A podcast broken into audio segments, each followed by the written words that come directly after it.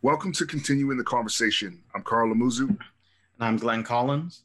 Fos Church is a community creating space for everyone to find hope, beauty, and purpose in the story of Jesus. Continuing the conversation is one of the ways that we are trying to create space for an expanded dialogue and interactions based on the conversations we're having at Fos Church. This week, we're privileged as Kurt led us through exploring the story of Balaam. It is a wild story full of angelic assassins, talking donkeys, and poor execution. But under all of the fantasy literature level weirdness, some deeper themes are being explored that force us to look at how we create villains in the stories around us.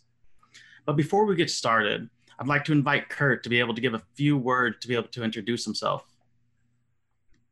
Hey guys, I'm Kurt. Um, been hanging around here for a while now. What I found interesting about this whole series is just the Old Testament is a place I've stayed away from for a long time and this story is probably one of the reasons. Um, just so much stuff going on there, and it was really tough for me to actually work through this process because there's so many things that challenged my thinking, challenged my beliefs. Um, but there were so many gems hidden in there as well. So it's been a, a, really neat experience to kind of walk through some of these stories that give me problems. So Kurt, man, I'm glad that you're able to jump on the on the podcast with us this week as we continue the conversation. So, but before we jump into the whole head, heart, hands question stuff, I just want to kind of throw it out there to you guys to see if you had any thoughts um, as we explore Balaam and uh, you know Heaven's worst assassin kind of that story. Just wanted to see if you guys had any thoughts on that. I know what Kurt brought out for me that made it impactful was just the ridiculousness of the story. Because I know being raised around the story, sometimes when you hear a story so often, it doesn't seem strange anymore. It's just like, oh yeah, of course, a donkey talked. But as we walk through and the ridiculousness of an angel who can't seem to get off the path trying to poke him with a sword, a donkey fleeing for its life and being like, no, master, I'm just protecting you. And you have the only person who can't see is the seer, the prophet. And then everyone who retells the story is like, oh, he was a jerk. And so that that outlandish level of it, as we actually expose that, it made it much more interesting to dialogue and talk about because like oh no no there's there's a reason why it's outlandish.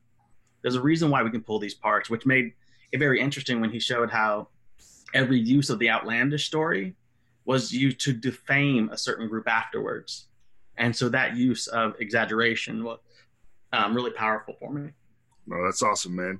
Yeah just sort of like just what you're saying about like that that use of exaggeration and the way that you framed it it, it I don't know why, but it made me think of the movie Honey I Shrunk the Kids. It was like from like the I think late '80s, and uh, basically I pictured like like Balaam and his donkey trying to like escape on a foosball table, and the reason why the angel couldn't get off the path was because he was stuck on the pole, right? Like it's like now, oh, it makes sense now. That's why he can't get off the path, right? And so it's just it's just that, that that like I felt like I needed to share that visualization that popped in my head as you were sharing what you were sharing, man, because that's what comes to mind as I think about Balaam and the and, you know Heaven's worst worst assassin is actually a foosball table. That's what it is. How about you, Kurt? Man, uh, any any thoughts? One of the things that really stuck with me a lot, along with all of the, the really weird stuff, where like Glenn mentioned, you know, the, the talking donkey almost becomes the most normal part of the story. Um, just the way God interacts with Balaam, and you know that he's he's kind of moving with Balaam and, and accommodating in some extent, but he's also coming against him pretty hard um, at different times. But uh, you know, the interesting thing to me was that there's a relationship here. So God is is working with Balaam. He's not just saying this is how it's going to be. That's it and that's all. Um, he's actually kind of moving with Balaam and giving him some leeway in what happens. So it's it's not just a completely one sided thing. I'm curious with that because um, sometimes when you see it in one story and you step into other stories, you start noticing the pattern that you never saw until the first time it was exposed to you. Have you started trying to go through some of the Old Testament literature to see um, what other stories have you held at a distance because you haven't yet found that twist in it? That's a good question because two conversations I got involved with actually yesterday, one and one today. Um, one was with a cousin of mine who commented on, she watched the YouTube presentation and she questioned the assassin angel part of it. And so we kind of talked about that a little bit. And she likened it to the story of Moses with Zipporah. and which is another one I've got to go back and read it because I'm, I'm I'm sort of familiar with the story, but not really. But it seems like it's another one of these the whole God, foreskin one. The whole foreskin one. yeah, there's some weirdness there. God wants Moses dead. Zipporah talks him out of it. Well, yeah. Um, there's some weirdness there. Today, a guy brought up uh, Ezekiel asking, you know, for help with, you know, what the heck does this book mean? And uh, I went back and I read the one passage he referred to, and I just kind of put my Bible away and kept my mouth shut. Um, so, yeah, got to spend more time in some of these stories. Oh, that story you mentioned of um, Moses is amazing because the way the story uh, is paced, she would almost have to be circumcising her young son, who would be toddler range by this point. So think like an 80 pound kid you're trying to pick up, circumcise while running to throw a. Dude, I'm American. I see that look you give him the car. 80 pound our, kid, toddler. our kids are hefty. Um, throwing throwing the circumcised foreskin at the guy who's just kind of walking away, not paying attention. I mean, that's Hey, y'all have a golden Cor- like is it golden corral is isn't, isn't that the or cracker barrel or whatever y'all got like both of those are pass. actually good. you got like the season pass for your kids man because 80 pounds holy crap I think I was 15 by the time I got that big. Yes, sir. Now, but um, yeah, th- those wild and out stories is kind of for me. It always caused a, almost a sense of humility because before I always thought of scripture as something you could present, and if you had the right argumentation, it was rational, it was sensible, it was provable, and you're like, no, we're good. But you get into some of these stories, and you're like, okay, I'm not sure how to prove this one, or even how to defend it, much less justify it. It's like, yeah, that happened. Yeah. One comment I got today as well from another friend of mine with this little discussion about um, the talking, or not the, about the angel assassin. It kind of happened on my Facebook feed, and another friend of mine chimes in at, at one point. He goes, "Hey, you know, the flying spaghetti monster never said anything that ridiculous." but this is he, this is kind of his go-to deity is is the flying spaghetti monster. Um, you wear a strainer on your head to show allegiance. Um, I remember that one. But yeah but it, he showed the point though. Um, when we try to present ourselves as, usually it's about the 18th century rationalist uh, Christianity. Um, we lose some of the actual vitality of the text because then it's easy to, to dismiss and be like the spaghetti monster. Why? Because we think of it as a flat story, not one prone to exaggeration, juxtaposition, and not one that was created by storytellers we think of it as created by historians as opposed to storytellers. And historian is measured by a different metric than the storyteller that gives life to a community. Yeah, I think that's a great point that you said, Glenn. But even I would say, when we say his, like historians measure by a different metric, I would even say like that's that, that's a modern era definition of historian because historians, like in one sense, it is actually meant to be like like when you read the Gospels, whatever, like they're historians, but they have a very different need to you know a very different need that they're trying to accomplish or goal they're trying to accomplish when they're telling when they're telling history. And that history actually has nothing to do with like facts and figures and and like did it happen on a certain timeline? It's actually like well the timeline's all jumbled all over the place and here's my kind of philosophical theological point that i'm trying to make Or like you've said said before, does it really matter if the donkey talked? Does that change something? Or is the point, as Kurt um, alluded to, that God talked to Balaam, who was a prophet and a priest of a different people, not connected to Israel at all? Is so is the point that we get lost in the fantastical of donkey speech, um, or the actual transgressing boundaries by divine action moving towards outside people? well so with that i I think it's a great time that we transition into the head heart hands questions. Glenn why don't you uh just kind of give us a quick explanation about head heart hands and then we'll jump into that. So every week we try to walk through three levels of question asking because each question tries to give us an ability to live out a new story. The head questions are conceptual. They're about the way we think the way we structure The heart questions are experiential. It's how we respond, how we interact, the guttural response you have when you get triggered, when you hear a story or you get brought into something. We get to pause and sit in that tension. Then the hands question is how we make something tangible. So we move from the conception to the experience of to trying to move out and make real. So this week for the head question, in this story, God's mind seems to change a couple of times. God sends an assassin angel to take care of Balaam. God also speaks directly to Balaam, who is not part of God's chosen people. How does this story challenge your image of God or your expectations of how God operates? I guess for me, the what I really struck me as I was thinking about this is start to think of different people in my life. You know, I shared one story last week about some friends from Medicine Hat um, people who aren't part of our faith and yet who do the things that we should be doing. Um, another friend of mine from Vancouver does just an incredible amount of work with at risk youth. And this guy gives a crazy amount of time, a crazy amount of money to this program. Um, and yet it's not done from any kind of a you know a spiritual standpoint trying to earn points with a with a deity or any of that kind of stuff. It's just done because something in him says this is what we need to do.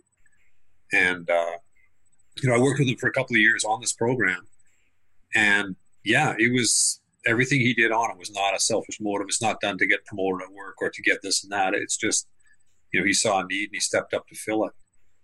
So it's made me a lot more aware of different people in my life who are doing the things that we should be doing. Um, you know, there's so many ways to get involved in the work that God's trying to do, and a lot of it's happening outside of our church walls, and we're just so many. For me, I was just completely unaware of it. No, that's good, man. That's good. I think, like, probably in a, in a, in a really similar way.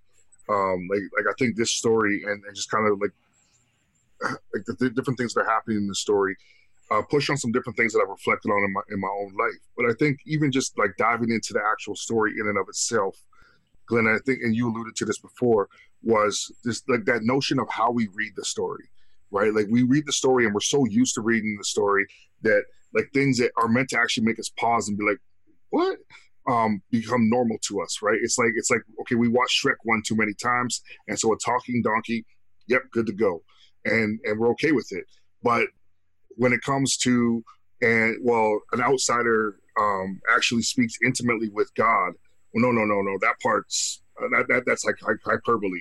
That's not what it means at all. That's not what it could. That, that you know that guy. And, we, and all of a sudden we start to demonize. We start we start to extrapolate. We start to add to the story, right? Like we're okay with the fantastical parts, but we're not okay with the parts that would actually say, like in our in our day and age, even now. Like it's like like when I look around me, who are the outsiders that can speak on behalf of God to me, right? Like, like that that's the part that I'm like, nah, bro, that isn't in the Bible actually. That's that's that's the best up part. Like, and so reading that story really highlighted that part of God to me is that it's almost a must that we continually kind of scan the horizon to say, where is God already present? Where is God already speaking? What are the stories that God is already, you know, speaking through in a sense that we need to listen to, learn from, and find a way to actually allow them to, to bless us. Because I, would say, like in this story, the one thing that you know Balaam does when you actually, if you actually, when we dive into the story, he begins to bless, like he actually says blessings over Israel, right? And so, if they were actually able to hear the story, they probably instead of instead of trying to vilify him, vilify him and demonize him, um, they'd be like, well, let's, let's, let's listen to what this brother said. I like that part right there. You know, it's good for us. And instead of, instead of taking instead of actually speaking listening to the blessing, all they could see was a threat because this person shouldn't be able to speak for God to us. Well, actually, goes in the way we use them. Like you bring up a real good point is that the fact of when we say the story, at least the way I always heard people say is like, if God could speak through a donkey, God could use you too. It's tongue in cheek, obviously, but it's a way to eliminate Balaam from the story. Um, and I'd say uh, you and I got to experience something to where we had this sort of experience and we're told how are we going to convert the person when we we met the gentleman that, that was a baha'i missionary now it's a different tradition they have a diff- they see jesus but they see jesus as an incarnation and a reincarnation of an enlightened one that's happened multiple times. But when we were handing out tracts, inviting people to a church, and just like saying, "Hey, we're doing an event," he goes, "Oh, this is amazing! You guys are building a community. Um, let's do lunch." He sat down. He goes, "So tell me, what good things are you doing in this community?" And it took us aback. Is he said he gave up a job, security, and everything because he felt God call him to come and be a source of blessing for the children there. So he was tutoring, doing after school programs. He was helping run different um, aid programs. He was staying in the middle of an impoverished area just because he said, God said that we are supposed to be a blessing. And when we were dealing with an agency who was talking about um, funding us for church planning, we told them about it. They're like, oh, so you told him he's going to hell. Because if you always have to see Balaam as a threat, a person doing a good work can only mean that our works aren't good enough. And we, um, Carl and I had a hard time with it. We would ask, well, we actually want to celebrate the fact that he gave up so much to sit with people. We want to point where we see God already in the story.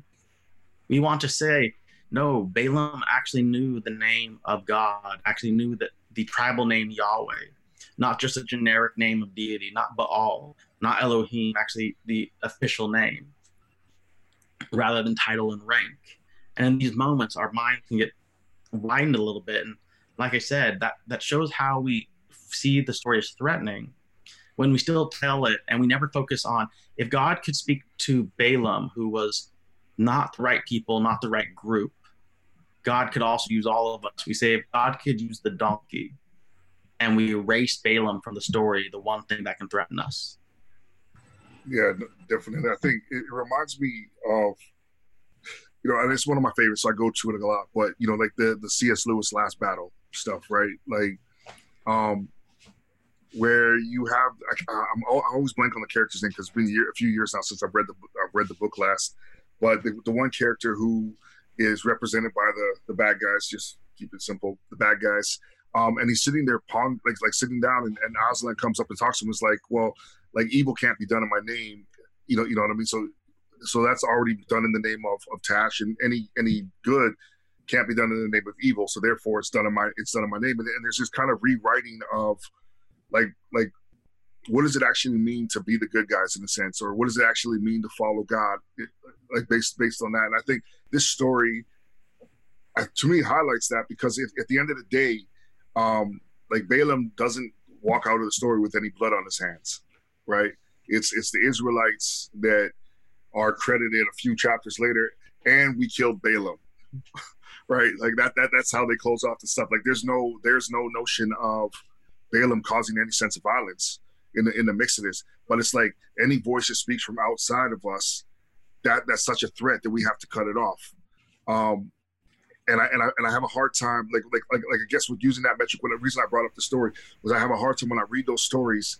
Um, well, people are like, "Well, it's God's word. I gotta just I gotta just hold on to it, right?" And it's like, well, no, I think we're actually supposed to read it as nuanced and layered and say where are the places that we kind of insert ourselves into the story and we try to do evil in the name of God in a sense but we refuse to accept the blessing that is done maybe out uh, from a, from an outside perspective in a sense. You, you know you know what i mean? And I, and I think we're actually meant to read that as juxtaposition. And I, and I believe the, i believe like the i'd actually say the authorial intent the reason why those stories are are played that way the reason why the authors leave yahweh's name on the on the mouth on the tongue of balaam is to actually get people to read it and be like wait a minute what right? Like there, there's there's an intimacy there that that that the author's intent i think is intentional saying like i want to mess with your head a little bit. I want you to have to process this. Insiders and outsiders it looks different. Yeah, and and with that structure it also i think challenges us to rather than name difference and that we celebrate virtue wherever we find it. Not virtue if but just saying your gracious act your loving act when you heard from god when you showed wisdom in this like you said um, with the last battle that the, the prophetic moment of that story is it says every good virtuous thing you did you didn't realize you were serving god. And we could i would say that if we looked at this with that lens and put balaam's name back in the story we might be encouraged looking outside of ourselves, our community, our tribe, our people, even our faith at times, and say, where do we see people hearing God? So, Glenn, I'll pick your brain a little bit for see how, how good your memory is. I came across something. It was a couple years ago, and I don't remember where it was. I know it was New Testament. I, for some reason, Peter is popping in my head, but I could be wrong. It kind of says exactly what you were just saying that there's people that are completely unaware of God in their life, and yet they're doing the things they should be doing. And one day it's going to be revealed that it was God working through them the entire time. I'm at a loss for exactly where it was, but I remember just it was one of these times when I was reading this and I just stopped and went, "Wow, that is just absolutely amazing." I, but it just kind of popped in my head now, so I'll, I'll have to try to dig up the reference. I, I, was hoping maybe you know, with all your wisdom, it would be right there.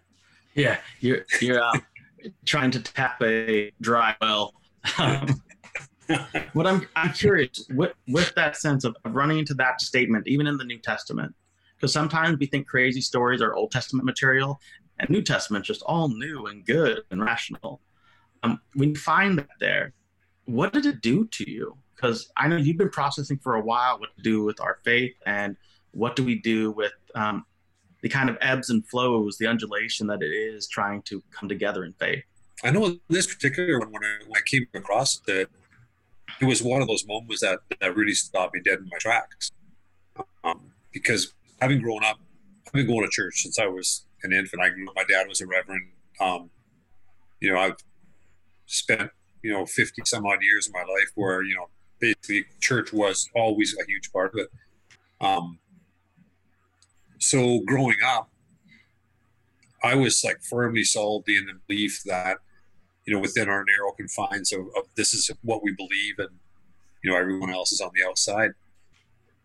That's changed a lot over the last number of years. So passages like this, and I was willing to go it with you know all of our whatever it's four thousand some odd denominations. You know, yeah, we're all good. You know, that, like to me that was always kind of one faith, even though we have different stuff. But when it came to some of the other guys on the fringes, where yeah, I would just write off the wisdom so many times because it just they weren't part of us. Um, especially not is like a lot of my friends now who they're agnostics or they're atheists or they're whatever's. Um, and yet you see them doing this stuff. And then I come across a passage that says, you know, they're doing my work. And one day it's going to be revealed that it was me working through them. Um, I got to take that seriously and look at them and go, wow, they don't acknowledge it. They don't believe it. But, you know, this is what's happening. Well, I imagine it probably also be a point of uh, comfort now that you've Absolutely. been um, yeah. moving through some of your own development. So in the processing, you found yourself somewhat fringe. And before yeah. you found yourself completely on the fringe, you had to wrestle with God is also there. I'll tell you a cool story. When this whole thing started for me, um, I was involved in church and loving it. It was I was deeply involved in stuff. Um, it was a great place what I found myself doing though is being so so busy um, doing stuff between leading small Bible study groups, being on leadership, being doing this, that, the other stuff, and I was just you know foot to the floor and go constantly. And like you said, you know, I started to question a couple things, and with a few people, not not everybody, but with a few people, I found myself on the fringes very very quickly. Um, I'm not a visions guy. I'm a I'm, you know I'm a good Mennonite boy. Um, you know, pretty conservative, for the most part. But I got this really weird thing that actually happened to me, which is only supposed to happen to charismatics, not to us good Mennonites. But um, I got a vision though of being on this hamster wheel, and like our whole church group was on this wheel, and we were all just running hard, hard, hard, and everything we were trying to achieve was right in front of us. But we were suspended above it on this little wheel. Didn't ever actually touch it. We couldn't feel it. Um, and we compensated by running harder because you're thinking it's right there, right? And I had just kind of a picture of myself just kind of going, up. Oh, I'm stepping off. I'm done with this. And I stepped off the side of the wheel and went, wow, I'm standing on the grass. And wandering around and all of a sudden seeing all of the things that we were trying to achieve and all the things that God was doing. all of a sudden, boom, I'm right in the middle of it. I'm actually able to participate and see it, feel it, and touch it. Um, really, really weird experience. But yeah, that's just one of the things that's kind of stuck with me. And in that setting is where I found, you know, so many other voices that have so much to contribute to my spiritual growth, to our the work that we do with people. Um, that's really, really been amazing. And I look back and you know, some of my friends are still on that wheel and they're still running and huffing and puffing and yeah. But it's a, it's a cool place when you can step off that wheel and just enjoy what God's actually trying to do. Nice. Yeah, that's a beautiful. That's a it's a, it's a beautiful story and, and even image, and especially for a, for a Mennonite for a Mennonite brother, you know what I mean. Having that image pop up, it, it, it's probably one of those moments that has punctuated um, the way that you you you see yourself engaged within the body of Christ, even right. Mm-hmm. So, but you know, because he's Mennonite, he still ran on that wheel for about three more weeks, saying, "I have to do my due diligence." Oh yeah, oh, you, you gotta you gotta form you, gotta form a committee before you get off. That's right. Eh? that's hard to do when everyone's out of breath from running. Yeah, that's right. Eh? Oh man, yeah, man. Uh, like me and Glenn shouldn't be making fun of uh, Mennonites. We're charismatic, and there's if, if anybody should get made fun of, it's us. So yes, we make fun of you guys all the time. It's okay. like, um, I spent the last four years working in a Mennonite community, and I have to say, they're amazing but even they recognize their own ability to have a committee about a committee about a committee about a committee. Yeah, but I feel like it's like using the N word, Glenn. Like it's like you can hang out with black folks. It doesn't mean you can say it. You know what I'm saying? yeah, because they told me that when I was trying to get something done, they're like, "Oh, Glenn, you weren't raised Mennonite, were you?" I was like, "No." Like, get, we'll get this done in like the next five to six months. Like, but this could be a one week project. See, but if you t- see, but again, if you did it in one week, what are you going to do for the rest of that time? You know what I'm saying? you got to stretch it out. Is, what, you, what you're forgetting too is that every time we got together, we have food. Oh no, I don't forget that. So, it, right, so you, you want to have the committee because if you can do it in six weeks instead of two, you get four extra rounds of food. Uh, exactly. And exactly. there's nothing like Mennonite soup lines. I don't know what yeah. it is about Mennonites making soup, but Whew, that's love. So one of the themes that I that I saw in here as well, and it, it kind of shows up when you go like later into scripture talking about Balaam. Carl said at one point, you know, and later on it's like he killed Balaam. Um, the farther into history you go, like afterwards, Balaam seems to become a worse and worse and worse guy. Um, you know, until the story that follows this one of the donkey is where the Israelite man looking at the Moabite women and going, ooh, they're pretty hot. Um, and a whole bunch of them end up involved in affairs with with the Moabite women, and it's a pretty sordid thing. And the, the story that follows, based on that, God ends up killing twenty four thousand Israelite men. Which, I mean, like I said, it's another one that made me go, "What?" Um, but what's interesting though is in the story when it happens, God says the men you guys are responsible 24,000 a year are going to die. As that story gets retold down history, depending on who's writing it, Balaam becomes when Balaam enticed the Israelite men to sin with the women. Um, other stories talk about the Moabite, the Moabite women used Balaam as the mediator to entice the men to sin. But the writers down the road blame either Balaam or they blame the women for this, but it's pretty clear in the original story. God puts the blame squarely on the man. Um, so it kind of got me thinking on the, on the thoughts too about a lot of the villainizing, like when it comes to dealing with our own issues, our own problems, the things that we do. You know, it's, it's really easy to look at the other guy and say, well, you know, Adam did it. It's the woman you gave me. And, you know, that's why I sinned. It wasn't, oh, shoot, sorry, God, I did this, right? Um, we do it so well. Like we deflect onto somebody else. We screw up. And as we retell the story, it slowly becomes someone else's fault, where we were left in a position where we didn't really have a choice. We had to do what we did. Um, so yeah, that was just kind of a side note to the whole thing. But well, actually, you bring a really important thing there for all communities. Usually, the act of um, othering, demonizing, um, creating terrible narratives happen when you don't get to tell your own story. So the more that somebody else defines your story, often the, more the idiosyncrasies get blamed on you. What could have been happenstance or just part of culture or um, uncontrollable events become your fault. And you see that all the time in social narratives around countries. Given communities will be scandalized, marginalized, ignored because somebody else is telling their story. Mm-hmm. No, definitely, and I think that's why I like the idea of like self definition and self determined like like like like self determination um, are, are two really important concepts when it comes to talking with with other folks, allowing them to actually define themselves um, and and allow them to speak for themselves. Because I think like we tend to, um, lack of a better way to say it, mansplain, but um, well, in some cases, but like just privilege.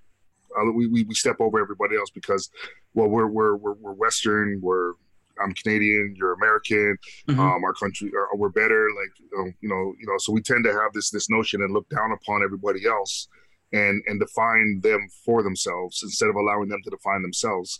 It's a, it's the reason why, like, if you you know on, on late night television, I, honestly I don't I don't watch television too much anymore. But when I was a kid, you'd always have like the like what, what I call poverty porn pouring out over your television. Um, you know, African babies with swollen bellies, and like if you ask anybody in Canada or America, like, well, what's Africa like? Oh, it's poor. And it's like, well, you ask Africans, they'd be like, what part of Africa? Like, what do you mean? Mm-hmm. Like, Africa has a hundred something countries in it. Like, what are you talking about? right? Like, it's, it's such a diverse thing that we that you got to create space for self self definition. Otherwise, we end up thinking through the language of, of privilege, which then usually turns other people into voyeuristic appetites for us to actually consume.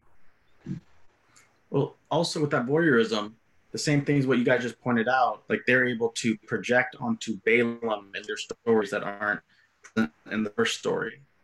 It allows you to blind yourself to your own shortcomings because when you put it onto the other somebody else tells you tell somebody else's story and say it's their fault. You can often like with the poverty porn you're talking about how many of those do you see about all the people dying of hunger in america or in canada? How often do you have in in the hands of an angel playing in a soft ballad. Um, it's actually become a joke since America has done so well with COVID. Um, I forget who's the singer, Sarah Sarah McLachlan. Sarah McLachlan. Yeah, she actually put out a tweet that said, "Hey, if any charities need this for America, you have my permission."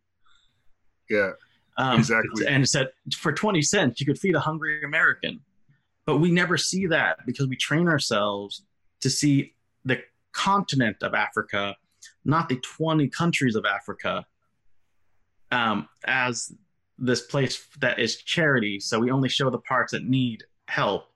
And for our side, we're like, oh, yeah, let's look at the up and coming parts of LA. Let's not look Definitely. at the um, dangerous parts. Let's look at the good, the good high rides of Houston, not the Montrose district. Um, and we're like, oh yeah, yeah, that's, man, that was gentrified, bro. Huh? That's where that's, that's, that's the Montrose district is uh gentrified, man. It's hip and happening now, as, oh, as, as all bro, the people bro. say. Last time I was there was in 2002, so it's been a while. Okay. Yeah, but on a, on, a, on, a, on a side, on a different note, man, we should probably transition to the hard question because we're going down another tangent that actually has nothing to do with what the actual theme of this podcast is. Yeah, huh? So we are they marginalized are... Balaam by erasing him from the story in order to exalt the donkey because they preferred weird donkey porn over a true prophet. And I took that directly from the horse's mouth, Kurt. You heard it here first, folks.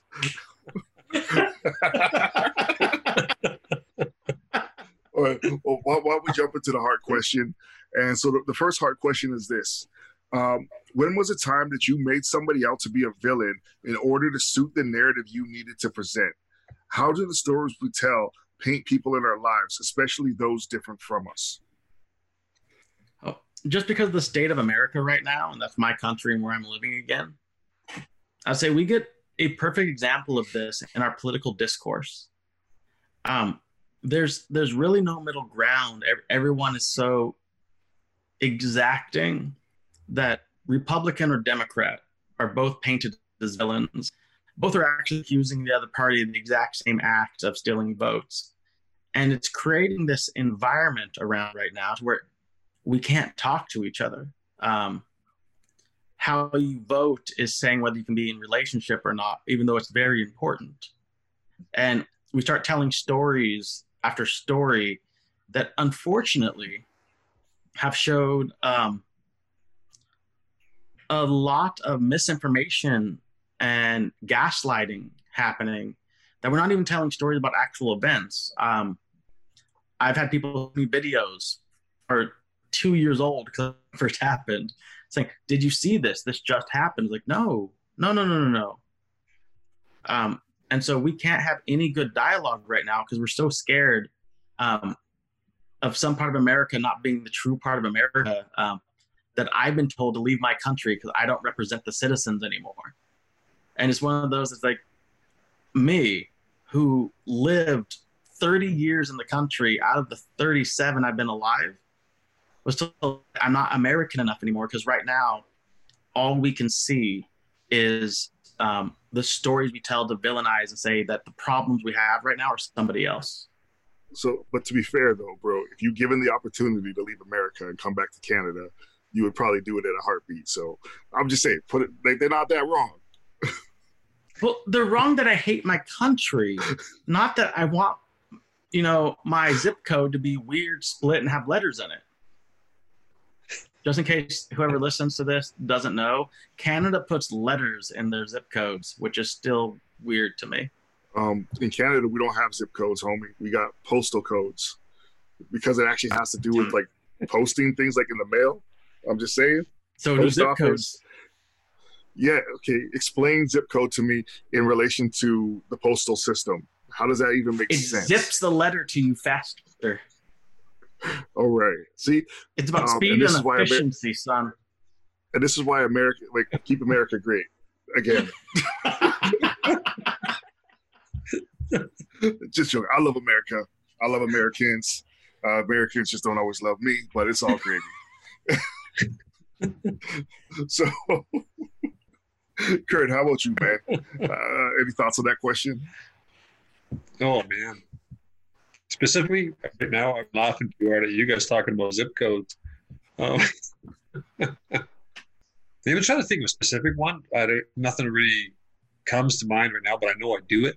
Um, I guess a lot of it would be for me. I run my own business, and very often when I'm telling stories of customers, the good ones are great, and the not so good ones are, are not so great sometimes.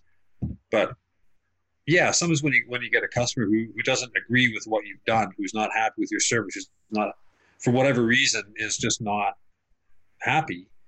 Um, in retelling the story, it's real easy to skip over the parts where you really, really screwed things up. And had you made a better decision, it might have been a different transaction. Um, and just make it, you know, entirely the customer's fault. He just doesn't get it. He just doesn't understand. He's just not willing to open his wallet. Um, you know, whatever the, you know, insert accusation here. Um, but yeah, you try to paint yourself as having done everything you possibly could to make this guy happy, and he just decided to not be happy. And uh, yeah, I'm not sure why we do it that way. It just happens, I guess. So, but yeah, it's a real call though to kind of look at some of those stories and you know own up, saying, "Hey, look, yeah, you know what? I gave the guy a car back and ran like a piece of junk, and then he's unhappy. Well, whose fault is that? That's me. It's not the other guys. So. Yeah, that's good. That's good, man. Um, I know for my, myself, just trying to think through this question, like like th- these kind of questions trigger so many different thoughts. I, I never quite know where to land on it, and so part of me is like, yeah, I should talk about like American politics stuff, like the way Glenn is. Or I should talk about uh, ex girlfriends or something like that because that's what's also coming to mind. But nonetheless. Um, you know all the people that need to be villains, right? Um, but I think just in a very general sense, though, for me, if if I'm really honest, is anybody truthfully who disagrees with me on on on the front side, like like without my without me having a lot of time to reflect, um, I tend to paint them with a pretty villainous brush, right? Like if you you know you know what I mean, like I, I like I can think of like like like a bunch of different experiences where somebody quote unquote told me what to do or told me what I was doing wasn't the correct thing or something like that.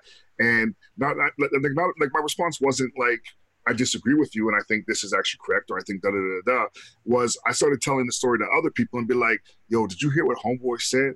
That guy is, you know, five screws short of a whole set and da da da da da da da da and like you know everything. Be, I'm, I'm, you know IKEA bookshelves, man. You can't um, fix the whole bookshelf if you're missing some of the screws. That's what I was thinking in my head. Bro, I just want to let you know for all the sayings you have readily accessible, like a you know, few pieces of chicken short of a picnic, a few screws loose, few fries short of a happy meal, like all things that other people would know. You had to go and make your own saying. I am an Enneagram four, homie. Come on now. Yeah, you special, bro. You special. Anyways, don't be offended. but but nonetheless, but nonetheless, um, I think like like for me, I, I, think just like sticking to that generalization right there, um, it, it'd be very easy for me to now point to Glenn and be like, well, see, Glenn is just American. That's why he speaks like that. He can't help it.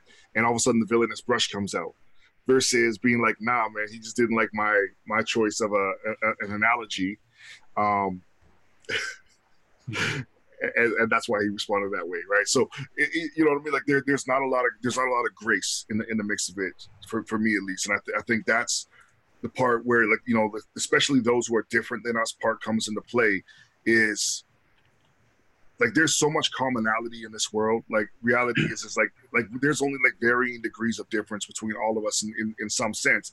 But then like the things that are different seem so radical and foreign that we have no idea how to extend grace and compassion and even like humanize like like, like not uh, not even humanize that's the wrong language like like uh honor the humanity of the of, of the people who actually have so much in common with us you know you know what i mean like we see the world as as as either like you are exactly like me or you are completely foreign to me versus learning to see the world as common ground in a sense, right? So those are some thoughts for me.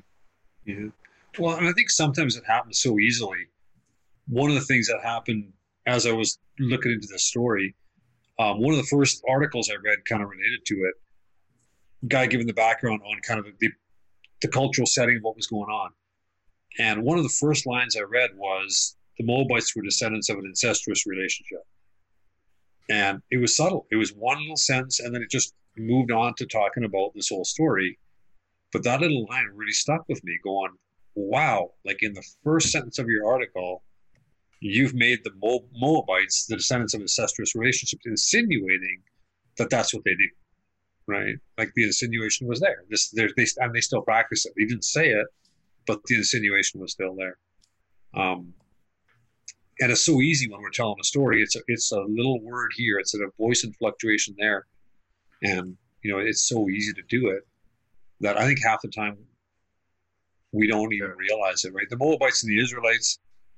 I'm pretty sure that when you really dug into their lives, they probably weren't like you said. They weren't really different. You know, they were all just people trying to get along. Well, and as you point out, which I think is something super valuable, so I want to lean into it a little bit is often when we see these things and we think about vilifying somebody, we go to the extremes. Um, and so it becomes something as blatant like what Carl did and goes, oh, well, when Glenn spoke, um, I could paint with a broad brush, but he, he made a little cartoonish, a little bit gregarious to illustrate a point. But that's often where we go in our heads when we think of vilifying, rather than what you just pointed out. It was a throwaway line that was a pre- prepositional phrasing in the beginning to say, oh, I'm going to introduce the people. Did you know they're incestuous? Anyway, that's not even a big deal. Let's move on with the story. But it's there. It's it's almost like a psychological prime to predispose you to have a certain response towards people. Like when someone says, "Oh, I'm about to introduce you to someone, but just know um, they're a shady businessman." And so any innocent mistake, you're like, oh, they meant to rip me off the two cents. It's like, do you care about two cents? Like, no. Like, but now I do because you set me up to start looking for that. And I think that's the most um, pernicious part of villainization is that it's a subtle act. It's always a soft touch. It's just so you know, just in case you didn't understand. I'm just trying to help you out. You know, there was this one time I had a bad experience with somebody that was closely related to this kind of group, and it becomes that distant 20 years ago. But I'm sure all people from that group now represent that today. Yeah. And, uh, Glenn, I think that's a great point what, you, what you're saying there because, like, even like today, it was, it was interesting that um, I, like I, it was just a brief conversation with somebody, and um, like like like the fact that I'm a Christian popped up, right? And like I, you could just see it instantly on their face. It's like, and it's like the right, and, and, like oh, we're on a podcast, so you can't see what I did, but my eyes just bulged out of my head. I can help you. And the narrator's voice came in. Carl's making giant eyes at the screen. Exactly. He is shocked.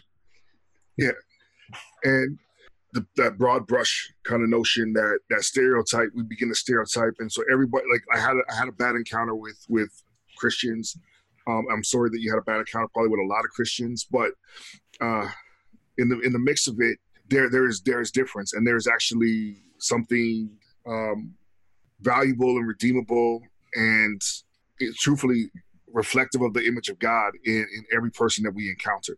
How do i put it man? Um it, it sounds for me it sounds a little bit weird for me to be pitching grace for Christians because they've been acting like jerks. It feels a little bit weird to pitch that, but at the same time, majority of Christians that I do know, especially folks that they themselves have walked away from their faith, um, they've had those bad experiences. Well, no, like where I was hearing you go, bro, was to create that space to where we we can name wrongs done, but we create space for reconciliation. So it's not the not all Christians kind of line, not all men kind of line, but it gives each person the privilege of telling their story so that they can have change. Because we freeze in other people's stories when they don't get to add any more lines to it. So the next question is this Have you ever had an experience that expanded your vision of God? How do you let God out of the boxes that are so easy to create? I think one of the clearest like even the FaceTime most for me. We went down to Mexico a number of years ago, mission trip with our church. Um, basically, what we were there for, some of us guys went down with some construction skills. Lady was working down there in an orphanage, and so the plan was a few of us get her house into a livable condition because it was pretty bad. Um, and some of the people would work with the kids in the neighborhood doing like little, you know, VBS type stuff with them. And uh, we got down there, and there was another group that was in town as well, doing more music type stuff. So we get down there first night. We're in a service, band's playing, um, and I'm just kind of kicking back, going, you know, it's nice and warm. There's kind of a cool vibe going on, and it was another one of those, those weird moments where it was pretty much audible. Like I went down thinking, okay, you know, we're going to be ministering to these people. We're going to show them what Christianity's like. We're going to demonstrate Jesus to them and that sort of stuff. And it was almost an audible voice that said, you know what, Kurt, you're going to shut up this week. You're not going to say a thing. Um, you know, you're here to learn. You're not here to teach. And it was just, a, it was not those really, really odd evenings, but it stuck with me as well. I, and as I went through the week, I really made that commitment where I went, okay, you know what, I'm going to be here to learn, not to teach and I saw so many things happen that weren't what I would have done. They were done differently. They were done other ways. Um, but it was pretty clear that God was in that place. It was just an absolutely amazing week. And beyond laying some tiles and, and fixing up a little bit, I really didn't knew. Um, but I came out of there. I, I, think I came away from there a, a different person. Um, like I really did learn a lot about God that week. No, that's always beautiful when you get to impact um, because often that I say that would reflect that when we talk about God, we talk about Jesus, um, we assume he's at the very least North American, uh, probably white from English descent. Um, and when we do this, so when we go to another culture, we're like, oh, we're bringing God to this culture. We're going to show them. I know that really happened for me because I was at the ripe old age of 19. So, of course, like I had it all put together, like pretty solidly and I was going to be a missionary and then travel to a war zone and teach people about God, life, beauty, and compassion. And when we we get there to teach, you know, about the person who said, "Give up your life and follow me," I got to be around people who gave up everything to help. And they told us, like, when you enter into somebody's house, be careful how much you eat. And you know, being an American, you set out food if you have it. If you don't, you don't. Um, it's not expected. But they said no because their their view in this area of the guest is so honored. Um, you're literally eating the food their children will have for snacks. So said you must eat a little bit, otherwise you you will make them believe that you don't think they're worthy to serve you. But just know the generosity comes from their children. And it's it's those moments of extended grace and compassion that like blew my mind. Like, what are we doing here? Why why is a 19 year old being flown 4,000 miles to tell people about something that I have so much to learn on since you're showing me generosity and compassion to the level I've never known it. Oh, it's good, man. It's a powerful story, man. Um, I think just, just, I'm gonna just try to share a really quick story, just because because of time. Um, just re- reflecting on on on both what you guys are saying, and I think like something that for me, I, I, I kind of sows the same theme or the same thread is from my time when I was in Hawaii, and we started. We, we were part of this community called the the Parking Spot, and one of the things that we did was once a month we we would we would basically hold uh, like a outreach type thing in, in this park, uh, the park, and there was a homeless encampment around it. And when we first showed up, our our our goal was like, okay, we're gonna we're, we're gonna serve these people, we're gonna bless them, like it's gonna be awesome. We're gonna be awesome, right?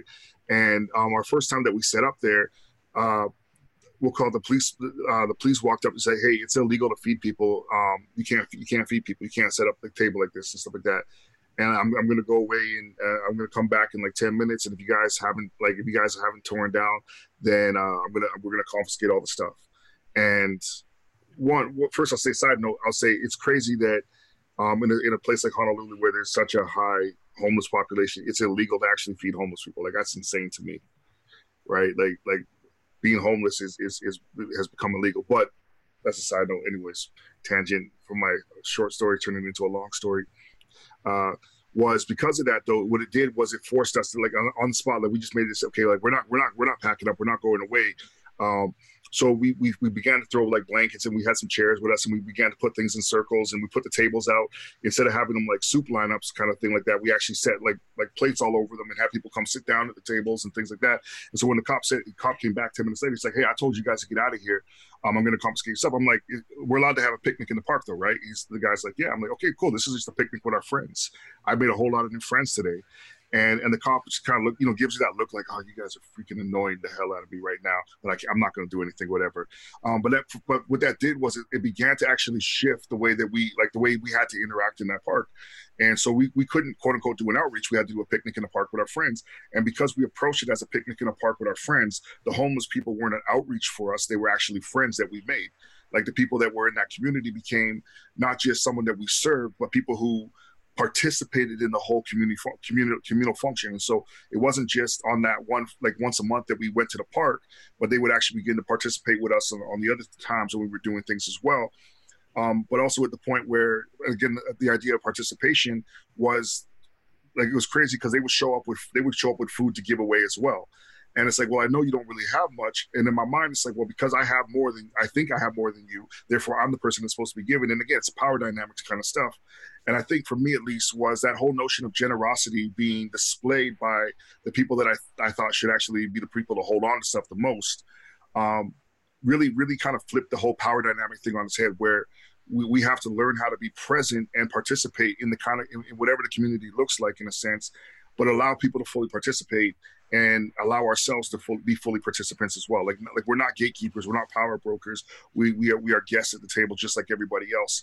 And so that's like that was just something that like that story showed me about the whole power dynamic and the way I think God works within community, anyways. Oh no, just um, you're reminding me of a statement from uh, Frank Tupper, which he's he said the only way you can experience neighboring is by being the man in the ditch who needs to be neighbored, about the receiving of hospitality that teaches you how to neighbor um, he said it's not just identifying saying i see that i see this person giving it's being able to receive. Yeah. and that's how you learn because he said humanity was not born with an innate thing to give. We were born with a need to love.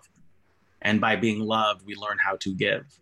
And what you what just kept echoing in my head as you're telling that story is another point of vilifying, of othering, of distancing, is not letting somebody tell their story by saying that I own your story in such a way that you can't give to me, only I can give to you. You can't bring something of value, you can only receive. So it's not a it's not a blessing, it's not a neighboring, it's almost a colonization of the people's experience to say, you are my poverty to take care of. Um, and in that experience of them bringing you actually experience what it was to see them as neighbor. Yeah. Not in you bringing food, but you accepting food. You suddenly saw them as neighbor. That's, that's yeah, that's a great point, man, and that's a beautiful quote as well. That's what you said, Frank Tupper. You said. Oh, computer sitting on the book. Yeah, Frank Tupper, a scandalous providence, the Jesus story of the compassion of God. But let's let's let's jump into the hands question, man. Um, so the hands question is this The story of Balaam and heaven's worst assassin shows us that God can and will speak to and through people outside of our comfort zone. How can we posture ourselves to be open to listening for God in those unexpected places? Well, I'd say there's been a theme running um, throughout this podcast, which is how we witness God in the unforeseeable places is by letting other people have control of their story, be able to tell us where they've experienced God, the virtues they've had, the good things they've done, and not create an othering, a distancing, a vilification of people who do not look, act, or think like us. But that we get to learn to say, um, because I saw generosity, compassion, um, like Paul said in Galatians, that the fruit of the Spirit are. So everywhere we see these fruits, we can also say we see God, where there's love, joy, peace, compassion, kindness, goodness, faithfulness, and self control. We can say, yes, God is here. And we can only experience that as we let somebody else tell their own story. And like from your last thing, um, and receiving gifts from the other person, that opening yourself up to be neighbor is to receive the compassionate response of somebody. That in those ways, we'll actually be shocked where God shows up because we'll get to actually experience it within a living, breathing life and human. Yeah, I think I'm with Glenn on that one too, where looking for instead of looking for you know a profession of faith or whatever term you want to attach to it. Um, when you look at Galatians five, you know, fruits of the spirit, love, joy, peace, gentleness. To me, those those are markers not only of individual people, but I think when Jesus is talking about the kingdom of heaven, these are markers of what the kingdom of heaven looks like. And anywhere we see these things going on, you know you're part of the kingdom. Um, so for me, it's been a case of looking a lot less at you know the statement of faith sort of with, associated with any organization or with a person, and a lot more about looking at you know what's happening in their in their lives, what's happening in their work. Um, and if you're seeing these characteristics manifest themselves, you know God's there somewhere. Um, you know, they may not see it, they may not acknowledge it, but you know He's there, and uh, you know, looking for that. And it's it's you'll you'll start to open up to a lot of new possibilities, and a lot of new um, pictures of God doing His thing you might not have looked before. I, I think you point out something really, uh, really good that kind of like links to Carl's story is when he first went to bring food down as part of the parking spot, he was doing a charitable act because you could have the litmus test of saying, um, do you have enough money? Are you the right kind of person? Have you bathed quick enough? Okay, then obviously we are the right people here to serve you. As opposed to what you said, as you notice things about people, which is what the next part of Carl's story is when they sit across the table from you as um, people sharing the table, not being served at the table, um, people participating in the table, not a charity at the table. Like their presence was honored as they participated. Um, it invites us to something a little bit more difficult. It means I can't just have an easy set of questions to say you're good or bad. I have to sit at the table with you for a while. Yeah, that's good, man. And I, I think that's yeah, and I think that's such a great point that you bring up, Glenn, because I think that's that like for me at least that's the call of Christ is is to be present, right? And and a lot of us we have come up with a version of faith that said the call of Christ is to believe the right thing, or is to you know you know you know what I mean. And, and, and if the call of Christ is to be present, when we're present is only is the only time that we actually slow down enough to be actually able to see the things that like that you guys are talking about to be able to see the fruit of the spirit to be able to see like love and joy and peace and these things actually manifest if it's just about believing the right things i can say i believe in love i believe in joy i believe in you know you know peace but if i'm not slowing down enough you're never going to see it in my life you're never going to be or i'm never going to see it in your life either right like we just believe we just believe it's a good thing right um, and it, it, it, what, what, you guys were talking about maybe think about um, this quote from Richard Rohr that, that's kind of stuck with me. It was in a video. It was just a video on YouTube that I saw of him speaking, but he said that it's really interesting that when we think of the great creeds of our faith, so that's the Apostles' Creed and the Nicene Creed, like he's like literally ninety percent of the church reads those two, one of those two creeds every Sunday in the in the church, right? And neither one of those creeds mention anything about love so when we make these great affirmations that, that are like truthfully 18, roughly 1800 years old and older, or and, and a little bit and a little bit newer, like the Nicene Creed is what 1600 years roughly, but nonetheless, these things say so much about the things that we believe in, but not about the things that are actually fruit of being present in community with one another. And and I, and I, and I, and I feel like like like like right there is the posturing part is slowing down, being present, being attuned to what's actually around us long enough that we can actually see the fruit of the spirit being present, that we can actually see like God is in this place and I did not know it. You know what I mean? Kind of moments. Oh, bro, I just, when you're telling that, it, it was beautiful, it was poetic, but all I could see was people, some like bougie people walking down the street with people hungry. It's like, no, I believe in eating and they keep walking by. It's like, I believe in nutrition. Don't even worry about it. We're on the same page here. Like, I believe in my food. So I'm going to get some. and they just keep. what about you? Do you believe in housing? Good yeah, for you. Sure, man. So, so speaking of food, one of the coolest stories for me along this vein about Jesus is when Jesus is feeding five thousand people with the you know four loaves and two fishes or whatever the number was. But the basic story goes Jesus is teaching on one side of the lake and he's getting worn out. They've been going for a while. So he and his disciples hop in the boat and they go out across the lake. So what they do is they go from this side of the lake to that side of the lake. The thing is, when they get there, all the people who had been on this side of the lake are already waiting for them over there. And it struck me as going, okay, so how do they get there? What's quicker, row across the lake or walk around it?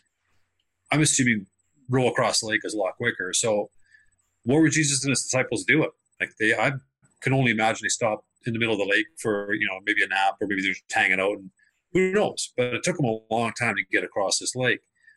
Well, to get across there, and it becomes clear. Okay, the people are hungry. What are we going to do? The disciples find this kid with with the fish and the loaves. Well, there's five thousand people there so Jesus does this amazing miracle of splitting up the bread and the fish and feeding 5,000 people with a, with a young boy's lunch. But the funny thing is, if it was about the miracle, if he's powerful enough to do that, he would have been powerful enough to say to everybody, okay, you know what, you guys are no longer hungry, all the nutrition you need, boom, you're done. You know, in 30 seconds, and he's back to teaching again. Instead, what he does, he takes this kid's lunch and he meticulously breaks out for 5,000 people, spreading this out it must have taken hours and hours to distribute this food. So the thought occurred to me going, well, if what we're all about is teaching the right stuff, it would have been way more efficient for him, one, to not bother going across the lake. He could have done the same miracle on the first side. Um, but to, to go out there and, and say, okay, you know what, you're all fed, you're good. And here's what I have to tell you, and go about teaching some more and getting them more head knowledge. But instead, he takes the time to spend with his disciples and with those around him to spend the time to feed 5,000 people by hand, breaking off pieces of bread and fish. And it became pretty clear to me that this is way more about, like what we've been talking about, it's way more about community, it's way more about hanging out with people than it is giving them the next brilliant insight. And uh, yeah, it was just kind of a, a neat sideline to this. Well, probably as I see it now, the main part of the story is Jesus took the time to just hang out It wasn't all about looking for the most efficient path. So it's kind of a neat little tidbit in there. Yeah. I never thought about that aspect of the story. That since he is the only one named breaking the loaf, he basically plated 5,000 plates. Which means, Plus women and children, bro. Yeah. Plus women and children. nah, they don't count. We're in the ancient Near East right now. They don't count. but it's just, even at 5,000, bro, I was like, I'm sorry. Um, let's say Jesus was a really, really fast mover. So 30 seconds a plate. That means 41 hours. And everyone got something. And there were and there was leftovers, man. And there was leftovers. yeah.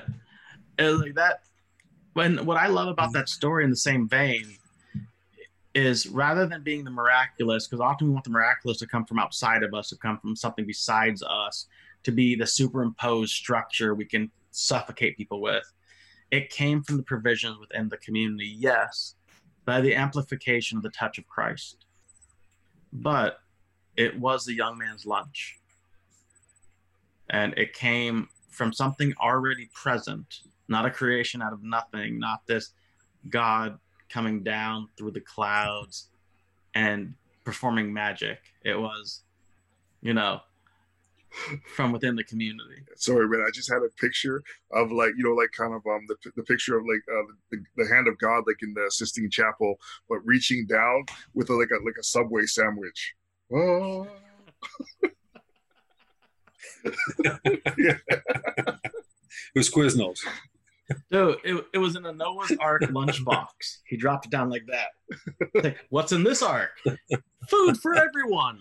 Well, technically, in the first ark, there was also food for everyone, barbecue, right? takes longer, bro. It takes longer. But yeah, just like that ask you're pointing to the, the time commitment that we tend to want to avoid because the only thing we think about is can you say, like you said from Richard Rohr, can you tell me that you agree with the Nicene Creed? Um, can you tell me you believe with this random assortment of text from the scriptures? Like if you can, cool. And that also means a worldview you want we want you to have, which isn't about the scriptures. It's usually about finding the modern age in the scriptures. Um, and we have these other trappings we want to give to you with it. And we just pointed out is, yeah, you know, it'd be awesome if we all sat for a while in a valley distributing the food that was amplified by God but provided by the people. Yeah. That that that move from the provided with the incarnational experience of humanity getting amplified by God with us um, creates the world we can step into. That's awesome, man. I think that's a great place for us to to kind of bring it to a to, to a wrap. But normally we would try to like run a summary of what we talked about for for today. But I think I, I think it might even be we, we did this last time, and I think it, it actually for me yielded a pretty interesting result. Is that in one sentence, if you had to summarize what this conversation was about today, what would that one what would it be like so like like one sentence to summarize the conversation and so glenn why don't, why don't you go first uh, kurt if you want to go next and i can close this down Um, for me, the one sentence summary of today would be villains turn into friends as we give them the freedom to define their experience and join us at the table. that's good I think for me, probably the, I guess the simplest way to summarize it, if I can say this in church, stop being so friggin' judgmental. yeah no, that's good that's good um i would say for, for me is is probably uh more dinner parties uh more dinner parties less cursing sessions. You know what i mean? So uh if i if i'm gonna show up on the block dinner party don't need to curse nobody out. You know what i'm saying? And right now just side note i'm pick, right, as i'm saying that there's a certain person a person that i grew up with that could curse people out like nobody's business. So like if you got in her way you said the wrong thing that's what i'm picturing right now. So like Balak wanted to hire her and he got Balaam instead I got a yellow card, yeah. That was way more than one sentence. It was. It was a side note. I, I apologize because when I said it, it popped in my head as I said it, and then I had to share the story because I felt the story was worth sharing with everybody. It's my See- narcissism. Like honestly, Um, I only have this line because you encouraged me to read Malcolm X's biography.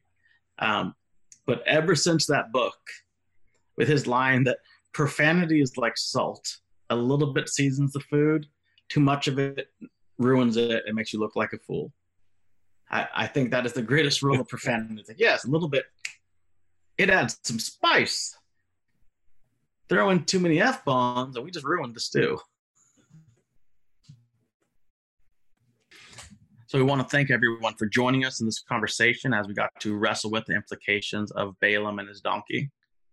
We ask that if this has been something that's helped you wrestle or process, that go to www.fos.church and you can see ways to connect, to join in, and to be part of some of the development and discussions as we go.